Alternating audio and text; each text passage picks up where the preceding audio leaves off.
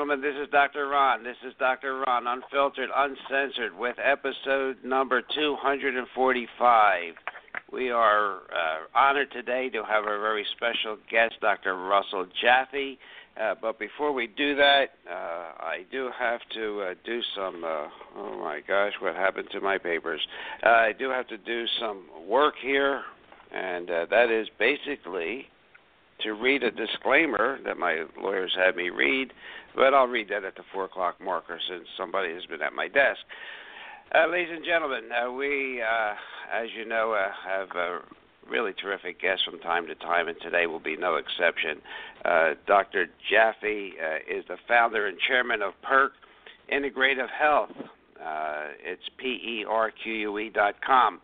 This is a company that offers the world scientifically proven integrative health solutions to speed the transition from sick care to healthful caring. Doctor Jaffe has more than forty years of experience contributing to molecular biology and clinical diagnostics. His focus is on functional predictive tests and procedures designed to improve the precision of both diagnosis and treatment outcomes, and he has authored nearly one hundred articles on this subject. He received his bachelor's degree, his medical doctorate degree, and his P H D from Boston University School of Medicine. Completed residence, residency training in clinical chemistry at the National Institute of Health, N I H, and remained on the permanent senior staff before pursuing other interests, including starting the Health Studies Collegium think tank. Doctor Jaffe is board-certified in clinical pathology and in chemical pathology. He is the recipient of the Merck Sharp and Dohme Excellence in Research Award, the J D. Lane Award, and the U S P H S Meritorious Service Award. Doctor Jaffe was honored as an international scientist of two thousand three by the I B C Oxford, England, U K, for his lifetime contributions to clinical medicine, biochemistry, immunology, methodology, and integrative health policy. He is widely published and sought after to explain complex subjects to any audience. Doctor Jaffe is also the founder and chairman of ELISA/A C T Biotechnologies and Magique Biotherapeutics. Ladies and gentlemen, this uh, is a real rock star. I've been reading his work since twenty fourteen, and although this uh, sounded complicated, he, is, uh, he can break down uh, what we just said into uh, terms that you can understand. And basically, we're going to talk about some blood tests today, uh, blood tests that are called predictive biomarkers. And they're different than the blood tests that you get when you go to your doctor. As I'm finding out here in Florida, a good doctor is defined as a doctor who orders lots of tests, x-rays, CAT scans, and M R Is, and does very little uh, examining. The, the, what I'm finding here in Florida is when all the tests are normal, they finally examine the patient. Uh, well, we'll talk about that. Doctor Jaffe, good afternoon, sir, and Doctor Jerry Smith will join us shortly. Doctor Ron, a pleasure to be with you, and I certainly Thank appreciate you. your reading that introduction just the way my mom wrote it. Well, you have a terrific person in Justin, I got to tell you. Uh, mm-hmm. If I was in, in practice, I would try and steal that person. uh, no, you can't poach him. Sorry. I'll give him the feedback. We, we have a great team, and we're very privileged to have it. That is great. Doctor Jerry, is that you on the phone? Yeah, it's me. Oh, good. Okay, Hi, Doctor Doc- Jerry. How are you? Terrific. Yeah, I just was telling Ron earlier today, I've been using your products for many, many years. In fact, you're right mm-hmm. in my backyard. I think you're in the Princeton mm-hmm. area, right? Well, uh, uh, I was at the Princeton Bio Center. I'm uh, really based in Vienna, Ashburn, and Sterling, Virginia now. Oh, okay, now. But, yeah, I, I heard you lecture, I think, one time over in the Princeton mm-hmm. area. I'm in the oh, yeah. Newtown, Langhorne area. Oh, that's right, yes. Uh, we, we uh, Nassau Club and various other venues in that uh, neighborhood. Yeah. So your products are great, by the way. Thank you. Appreciate the feedback. Yeah. Well, Doctor Jerry, I already uh, introduced our, our guest, and uh, I thought uh, as I spoke with his uh, his personnel that maybe we just have a conversation this time and maybe mm-hmm. get more specific as time goes on. And maybe, Doctor Jaffe, just explain uh, what conventional blood testing. When you know, I, I I go crazy when all my friends say, you know, I went to this doctor. He ordered ten pages of tests. He's really good. Explain what how they arrive at the normals for these these uh, chem profiles?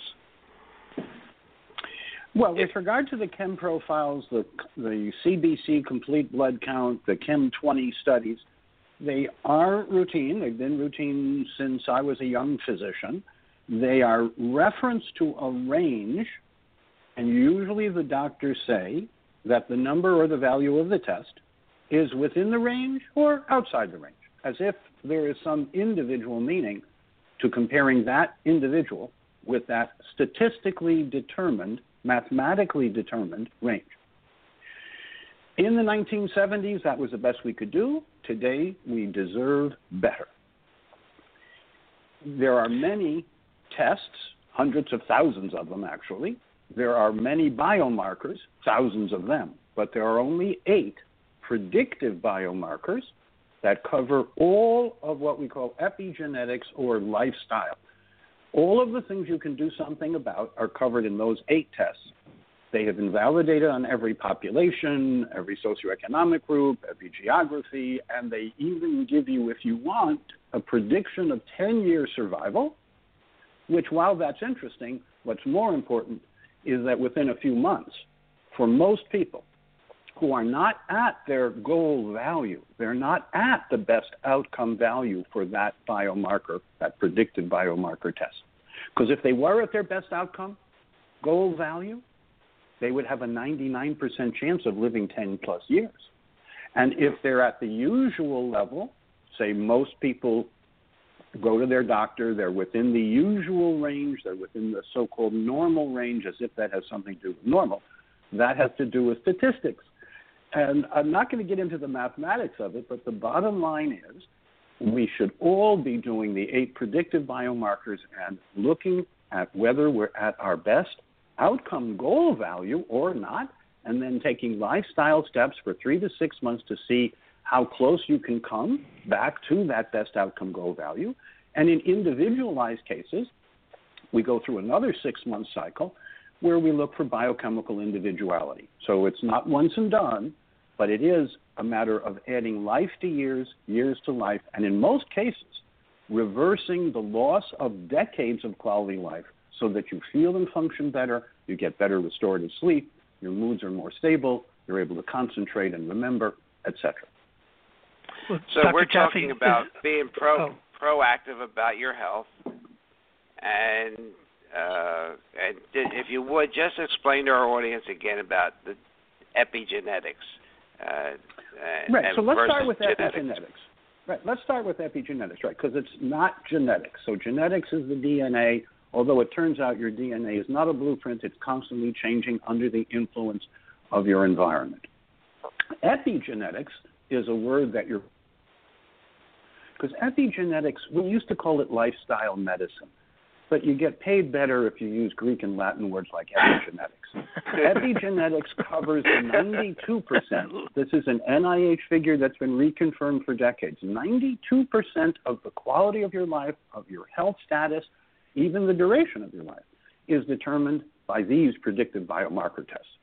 And the usual chem profiles, which were fine in the seventies when Galen and Gambino, colleagues of mine and friends of mine who wrote a book called Beyond Normality, and that made all these profiles possible and now widely used. And while they may have had utility in the twentieth century, in the twenty-first century, we need the predictive biomarker tests, and we need to know the goal values, the best outcome values, and we need to make changes in what people eat, drink, think, and do to bring them to their best outcome value. Yeah, Doctor Jaffe, is this a type of test if they go to their family physician, he's going to understand it or have access to these, or where where would someone go to get them? Well, you can get them, and we can go over the eight tests so people can take note if they want. You can get them from almost any physician. However, most physicians, as I've indicated, get a report from the lab. And I understand that in certain states of the union, the, the more pages to the report, the better the doctor, whatever that means. Um, and what I'm saying is do the eight that have meaning and take action rather than do the hundreds or thousands of tests that you just get a harumph because there's nothing you can do about them. Uh, they reflect that your kidney is a kidney and your liver is a liver and your bone marrow is a bone marrow, and that's a good thing because you want all of those things. But where, when we talk about epigenetics, now we're talking about things that you can influence for better or for worser. And if your habits of daily living are shortening your life and increasing your suffering, we can identify where that's occurring and what to do about it. And that's where it's different than the usual, well, you're inside the normal range or not. Okay, so Doctor Jaffe, let's, if you don't, if you would please, uh, let's mm-hmm. go through mm-hmm. the, the eight tests that that uh, that you have listed uh, to mm-hmm. uh, so that people can live longer, not just uh, and, and healthier, not just longer, but longer and healthier. Uh, maybe we can go through that list. Oh, sure. Let's start with one that's familiar to many people. It's hemoglobin A one C. Today, as a diabetologist or as someone who's interested in sugar balance in people, I no longer pay attention to fasting blood sugar or blood sugar insulin ratios or things like that, but I pay a lot of attention to hemoglobin A one C. Paul Gallup in the nineteen sixties found that when the body has a need for more energy in the battery of the cell, in the mitochondrial battery of the cell, the body raises the blood sugar in order to put more sugar fuel into the cell to rehabilitate the mitochondria. So your hemoglobin A one C should be less than five percent. If it's six percent, you're an average American and pre-diabetic. If it's six point five percent or more, as it often is, you are diabetic and the quality of your life is impaired in every way. Cardiovascular risk goes up, cancer risk goes up, digestive problems go up. A lot of things actually have to do with impaired sugar metabolism that the hemoglobin A one C test tells you whether you do or don't have an issue with that. So that's number one. Now, we can talk a little bit more about that, or I can go on through the list of the eight, and then we can, you know, put it together in any way. Well, you let's just let's just stay with that for a second. I mean, that, that, that, okay. a lot of lot of di- most diabetics know about this test, but most non-diabetics, oh, yes. so-called healthy people, they're, I don't see physicians ordering this on any kind of regular basis uh, in a person that does, I, I, does I, not have a high blood sugar. Ron, Doctor Ron, I completely agree with you that most doctors are stuck in the nineteenth or twentieth century. They're doing tests that may have been suited to the nineteenth and twentieth century. They're not knowledgeable about the contemporary science literature that has shown for the last twenty-five years that hemoglobin A one C is a meaningful test of average blood sugar and much more clinically useful than fasting sugar, two-hour postprandial sugar, G T T, insulin glucose ratios, HOMA. These are things that I did as a research procedure. We have the most successful outcome study in type one diabetes and type two diabetes, and we're happy to share that with clinical colleagues because one of the eight biomarkers relates to that aspect. Now, so I do just you want have to make sure our, our listeners understand that this is a test that should be asked for even if you're not a diabetic. Everyone should know their hemoglobin A one C, and everyone should know that the healthy people have less than five percent sugar stuck on their hemoglobin, so their Excellent. hemoglobin A one C is less than five percent. Doctor Jerry? Yeah, do, do, yeah, do you have um, like a nutritional protocol if someone uh, A one C is out of balance that you could recommend? Well, yes, and what we really recommend is to put the eight tests together as a suite or as a um, as a unit, and then let us guide you depending on your particularity. So we ask people to fill out a fifteen-minute questionnaire. It's called an H A Q, a health appraisal questionnaire. There are so many possible things that can influence adversely hemoglobin A one C that if I just gave you the whole laundry list, people would they wouldn't know what to do because they don't need all, all people don't need all the things that are essential for a healthy hemoglobin A one C. What we have figured out over the last forty years is how to parse that question. So if you'll give us the benefit of the specimen, blood or urine, and the H A Q, the health appraisal questionnaire, then we can come back and be very specific. Is it chromium and vanadium? Is it a lack of uh, an herb that, uh, like Banaba, that uh, enhances the insulin receptor? Is it related to pituitary endocrine influences on cellular metabolism? Is it related to magnesium deficiency or choline or citrate deficiency? We could, con- I could continue because there are many, many things that can cause your hemoglobin A one C to go up, aside from a hyperactive fork or, or eating too much sugar. Okay. Right. So basically, right, it's a global approach to reestablishing yes. health, as opposed to just yes. uh, you know, replacing a spark plug. Uh, exactly right. We are not machines that break down. We are self-renewing, and when we have all the good things and lack the bad things, we we renew ourselves. In fact, no part of you, Doctor Jerry, or me, is more than ten years old, and that's our bones. Our blood vessels and large joints are seven years old, and most of us is new in the last few months. So this notion that I'm wearing down or wearing out or I'm aging, that's an illusion. What it means is you're lacking the essential things that help you repair, and you have too much distress or toxic exposure from the environment that is impairing your basic chemistry. That is really a great point, and, uh, and I think our listeners uh, will probably have to listen to that again, is that, you know, most of our cells re- re- regenerate every seven years. Uh, that That's just a, uh, a generality that I have talked about for years now, mm-hmm. and that, mm-hmm. you know, we're not stuck, ladies and gentlemen. We are not stuck where we are. We can do something about it. That's the good news. So, Doctor Jaffe, that's hemoglobin A one C. What is your right, next? So that's the first test. One, hemoglobin A one C, and the best outcome value that you should have is less than five percent. The second one has to do with repair. It's actually the measure of repair deficit. This is known as inflammation, and inflammation is connected to almost everything that uh, makes us ill. What we did was look at the molecular mechanism of inflammation, and we found it to be repair deficit, and we correct it by correcting the repair deficit, not by suppressing and fighting with the consequences of the inflammation. In addition, we have a test, not that we developed.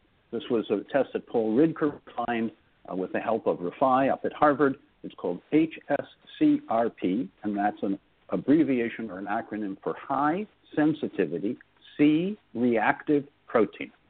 So there was an A-reactive protein, a B, and a C, and a D-reactive protein, and the C-reactive protein is an exquisitely sensitive measure of your ability to repair, also known as inflammation, and the goal value is less than zero point five, and most people are above that, indicating that they have chronic repair deficit and inflammation.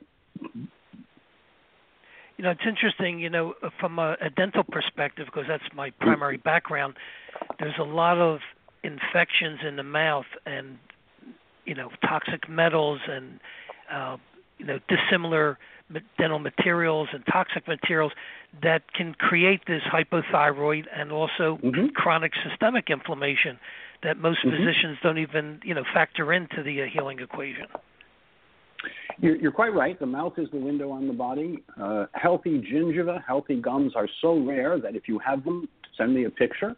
The reason that saliva is not very useful on many tests is because you don't just get parotid or submandibular saliva. You get serosanguinous fluid from the gingivitis, from the inflammation and repair deficit in the mouth, which is reflective of the systemic repair deficit uh, that the uh, that the individual uh, uh, sustains. And you're quite right.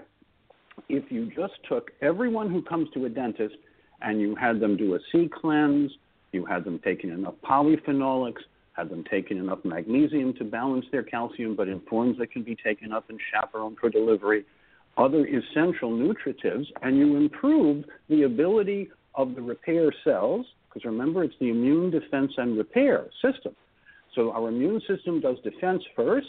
When the H S C R P is above zero point five, then the immune system is on alert, doing too much defense work and not able to complete the job. It's not able to complete the repair, because if the repair was completed, the H S C R P would be less than zero point five.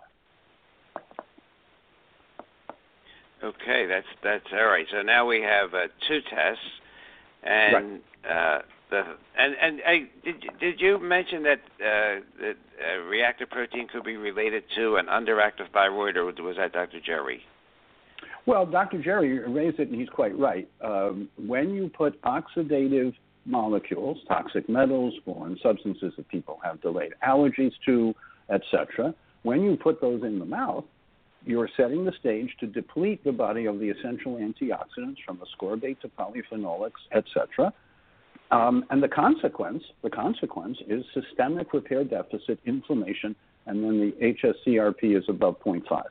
And what you want to do then is stop the assault, reduce the toxins to the extent that you can, chaperone their removal from the body in safer, biologically compatible ways, and then restore the essential nutrients that have been eaten up by the oxidative stressors like toxic metals, hormone disruptors, solvent residues, mold products, et cetera.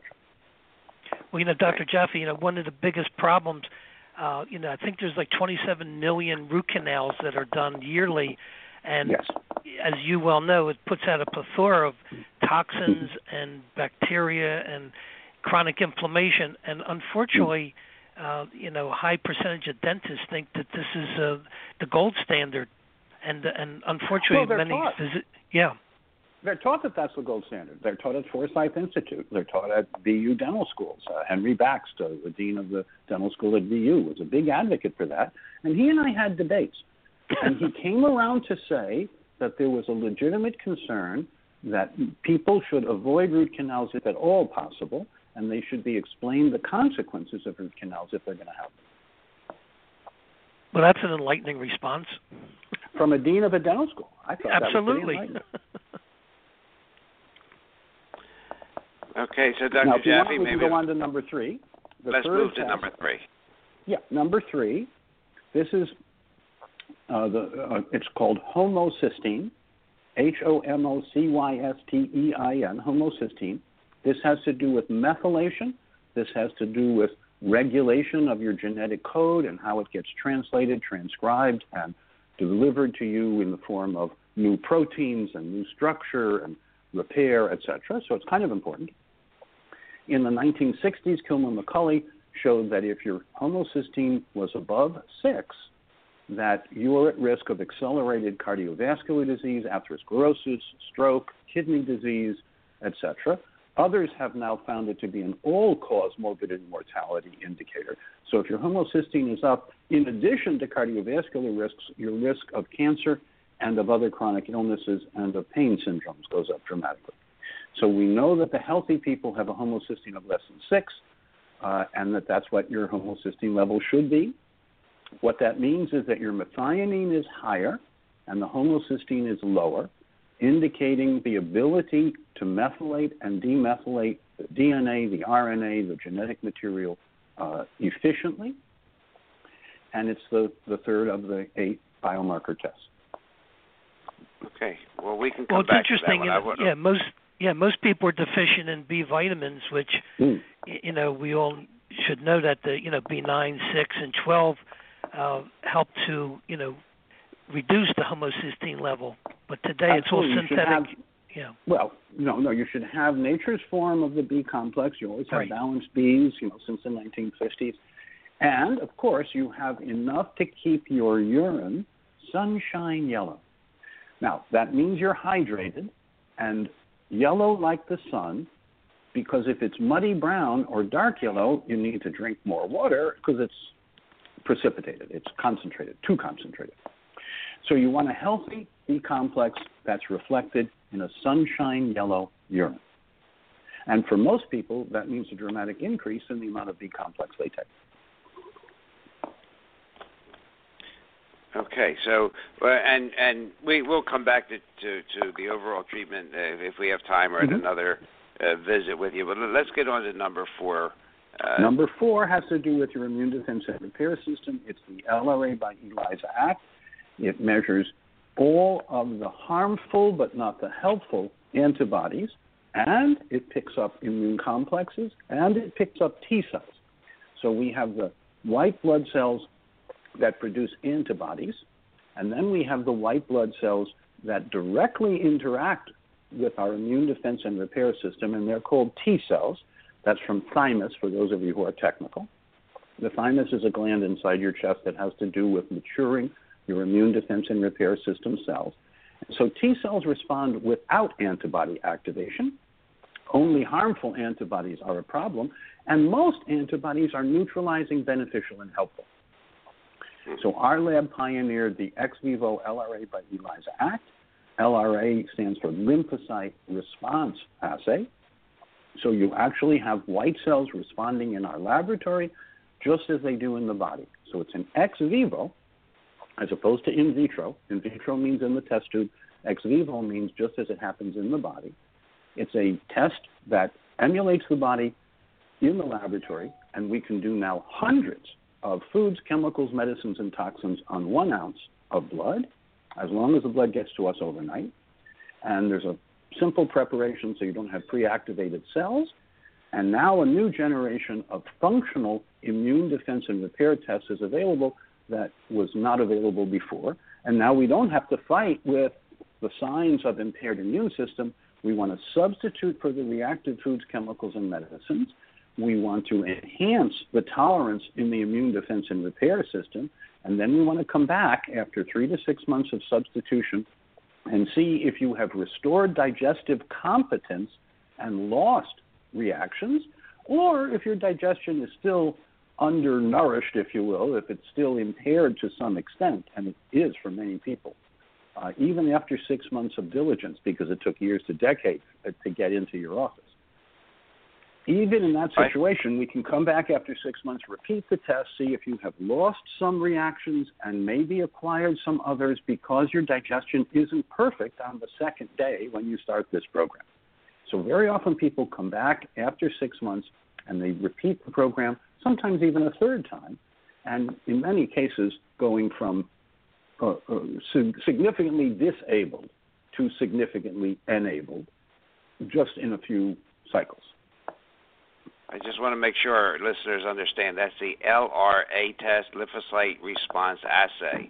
Uh, that's yes, one L R A that's probably ELISA/A C T, L R A. Yes, that would be less familiar to most doctors. The first three tests, if a doctor hasn't heard of the first three tests, go to another doctor. They might not have heard about the goal value. They might not understand the predictive biomarker use of the test. But those first three tests, everybody, everybody, if you're a licensed professional, you should have heard of them. At least heard of them. You may not use them, but start right. using them.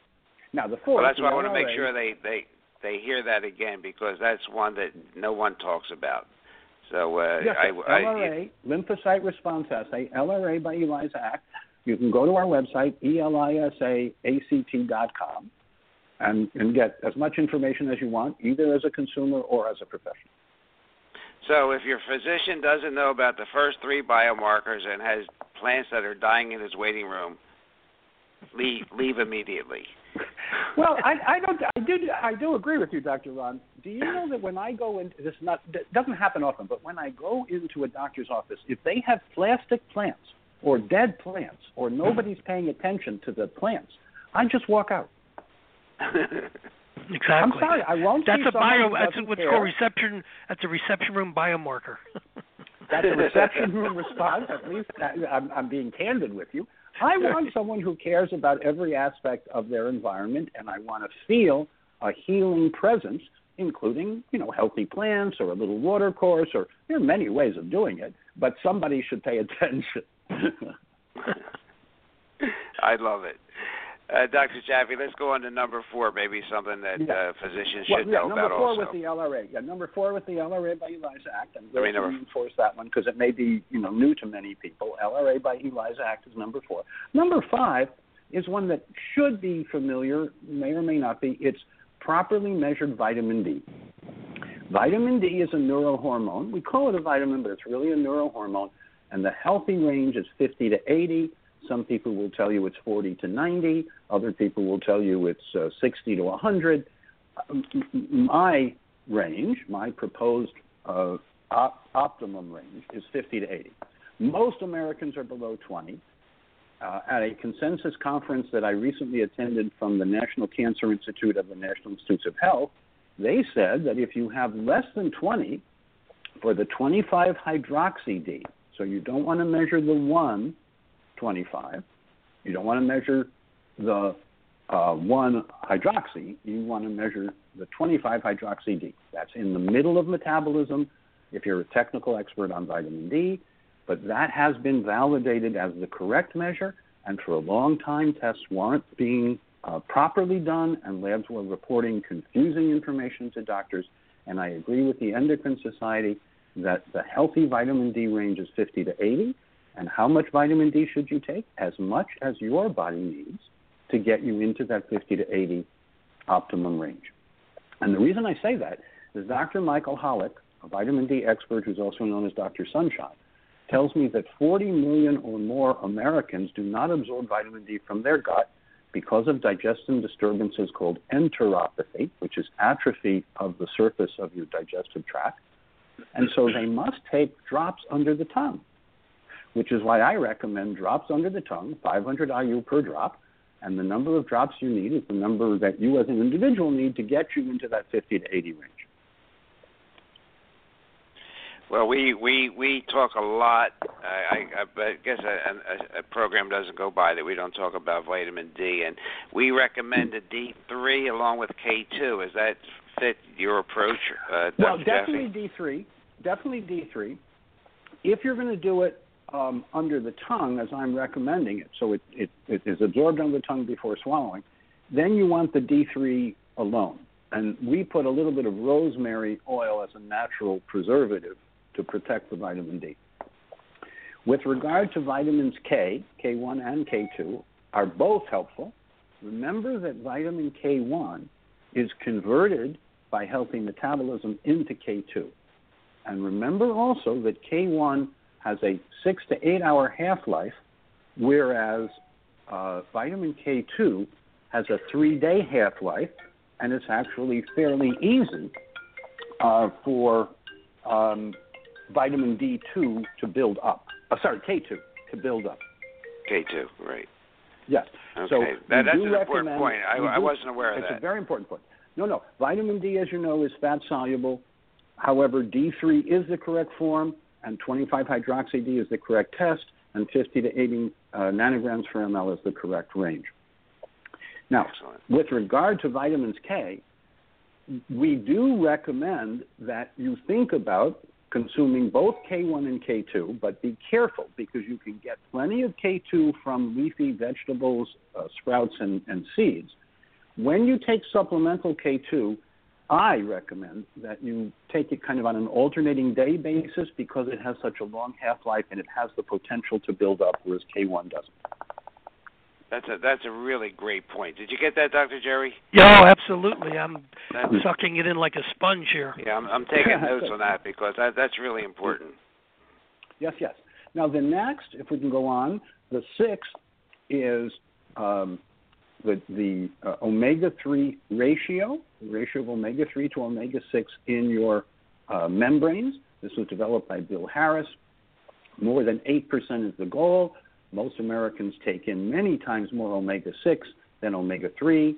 I recommend that you supplement with E P A and D H A, the active forms of vitamin, uh, the, the active E F A, the active good essential fatty acids, to balance out what probably is an excess of omega six in your diet.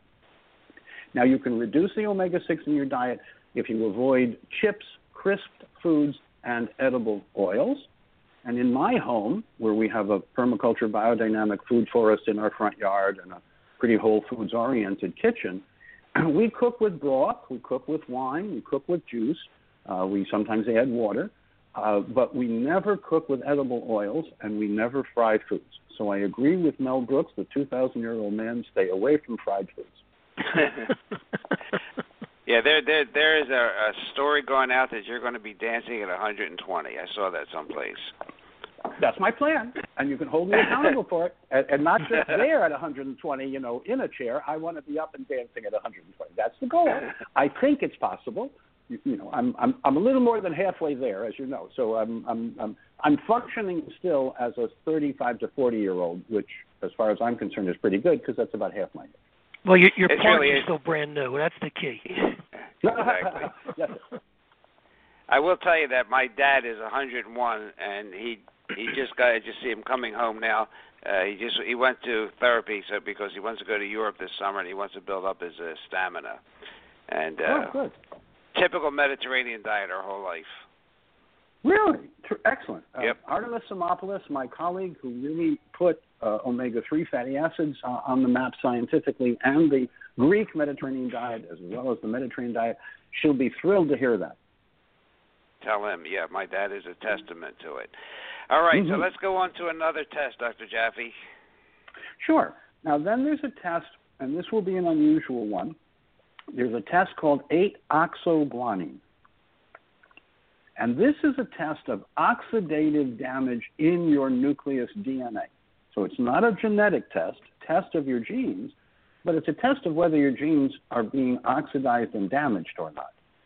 And it's called eight oxo, O X O, dash guanine, G U A N I N E, um, also known as eight desoxyguanosine, for those of you who are aficionados. Um, and we really recommend that uh, folks have that checked. It's a urine test. Um, it's available from any large and full-function laboratory. But if you haven't heard of it, you're not alone, because it, it, it is one that is unusual. Yeah, that's a new one for me. When I read your article, I, that was that was new to me. I never, when I left practice, we I never I'd never heard of that. So it's I want you to know we. I want you. Yeah, eight oxoguanine. It's the D N A oxidative stress test, and the goal value, the best outcome value, is less than five point three nanograms per milligram creatinine. So it's a urine test. You can do it on a spot urine, so that makes it a little more convenient. You correct it to the amount of creatinine in the urine, and you want to have less than five point three nanograms per milligram of creatinine as an indication that your D N A is not being damaged. Okay. So that's oxidative damage to the D N A. It, right. That that it's uh, when, when you have right when your D N A when your D N A is being beaten up, you'll have more than five point three nanograms of the eight oxoguanine uh, per milligram creatinine. So that value will be above five point three if your D N A is being damaged, and then you want to bring in protective antioxidants and protective minerals to prevent that. Okay. All right, let's go on to another test, Doctor Jaffe. And the last, yeah, the last, the number eight, is one you do at home. We recommend you do this every day. And so after six or more hours of rest, the fluid in your bladder has equilibrated with the lining cells, and now you can measure the pH of the fluid, of the urine, to reflect the cellular metabolic acidosis risk. And healthy people will be between six point five and seven point five on the pH scale. Basically, you tear off about three inches of a little colored strip of paper. You either pee directly on it, or you have a clean glass and you pee into the glass and you dip the strip and you look at the color. And you want to be green. If it's sand color, that's too acid. If it's darker blue, that's too alkaline. You want to be in the green middle zone. In almost all of these tests, it turns out it's a Goldilocks scenario. Not too much, not too little, just right ah. is just right. Okay, that's something. Doctor Jerry, you do that, do you not? Yeah, well, I also, after I pee in the glass, I drink the rest, because in India, that's a urine therapy. That's another subject for another time. Joanna Budley uh, I did that, actually, just to... We'll talk about it another time, but I actually did that, and I understand the theory of it, which is very interesting if you're willing to pay attention to it. But the psychology is another whole point. Yeah. I have an interesting question for you. A lot of uh, patients or even people are talking about drinking this uh, pH nine water, and mm-hmm. I, personally, I, I don't recommend it. I just want to get your take on it.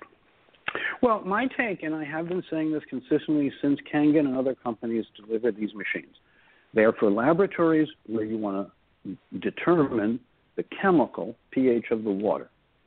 They make the water alkaline by splitting water into an acid proton and a hydroxyl, what's called anion. The acid proton is drained off. The hydroxyl ions build up.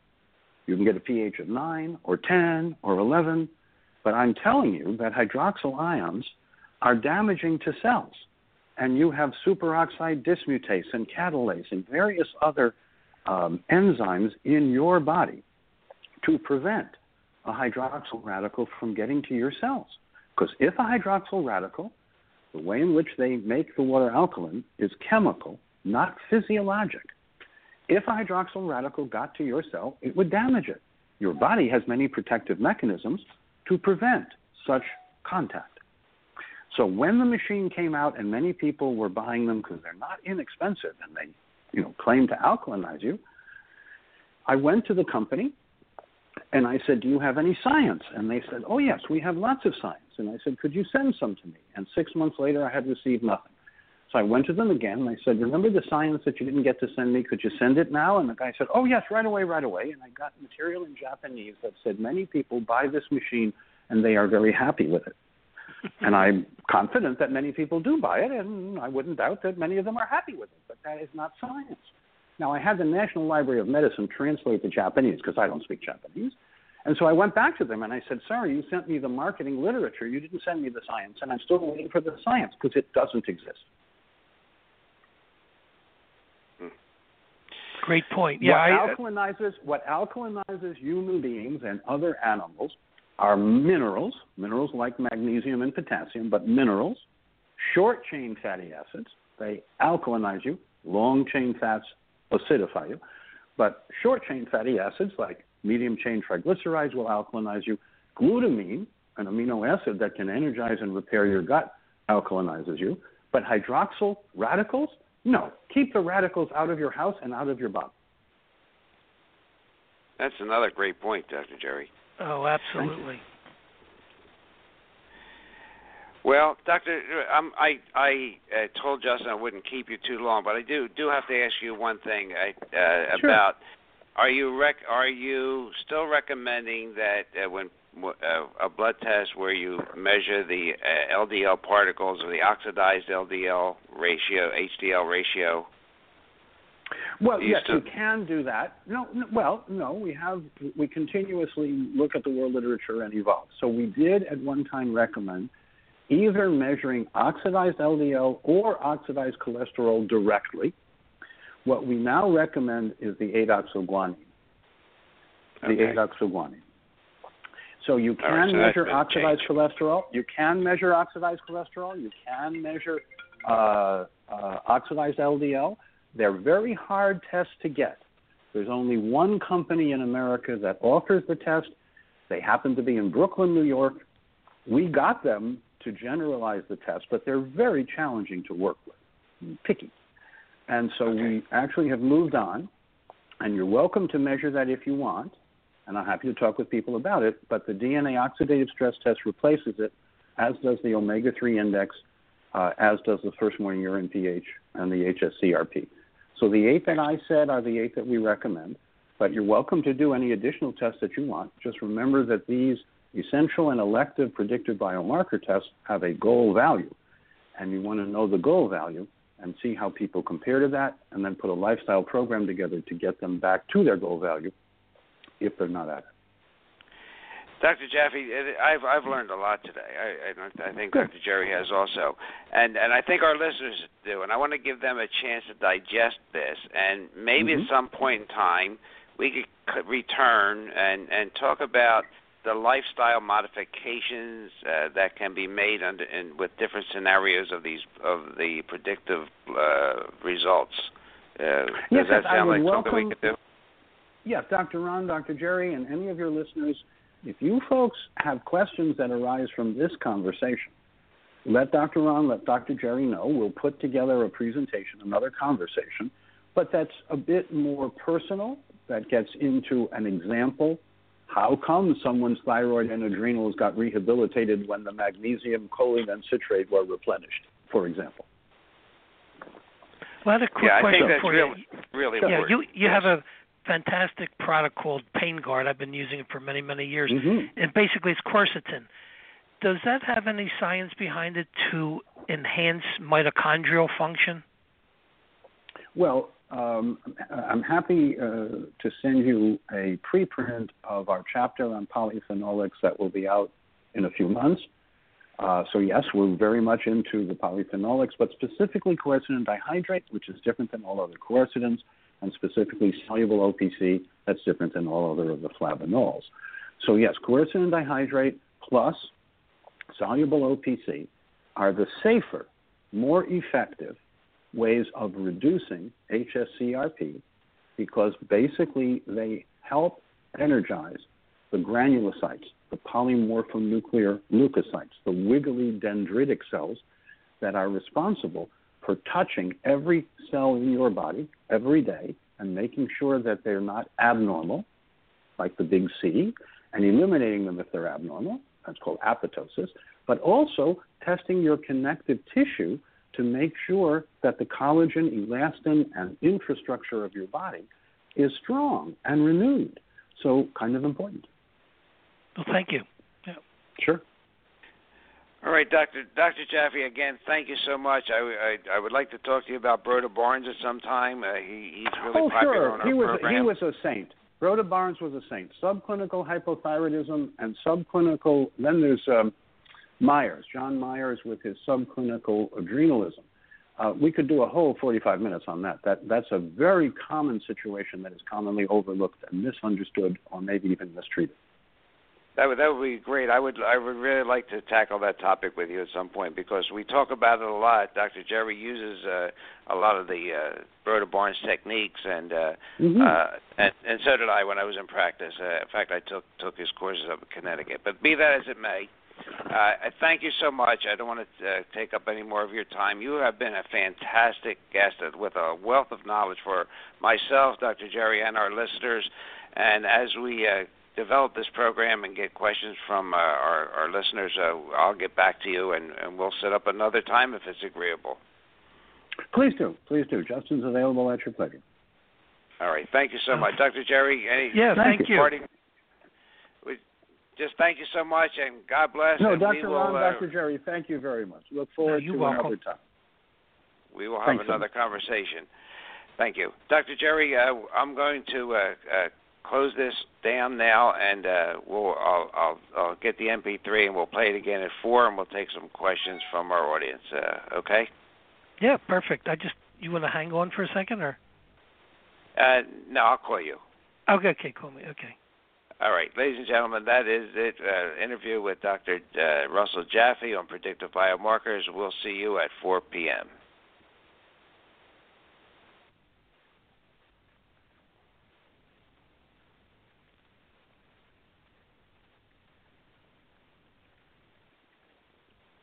Support for this podcast comes from the University of Texas M D Anderson Cancer Center. With over seventy-five years of experience, their doctors treat more rare cancers in a single day than many physicians see in a lifetime. To become a patient, visit making cancer history dot com.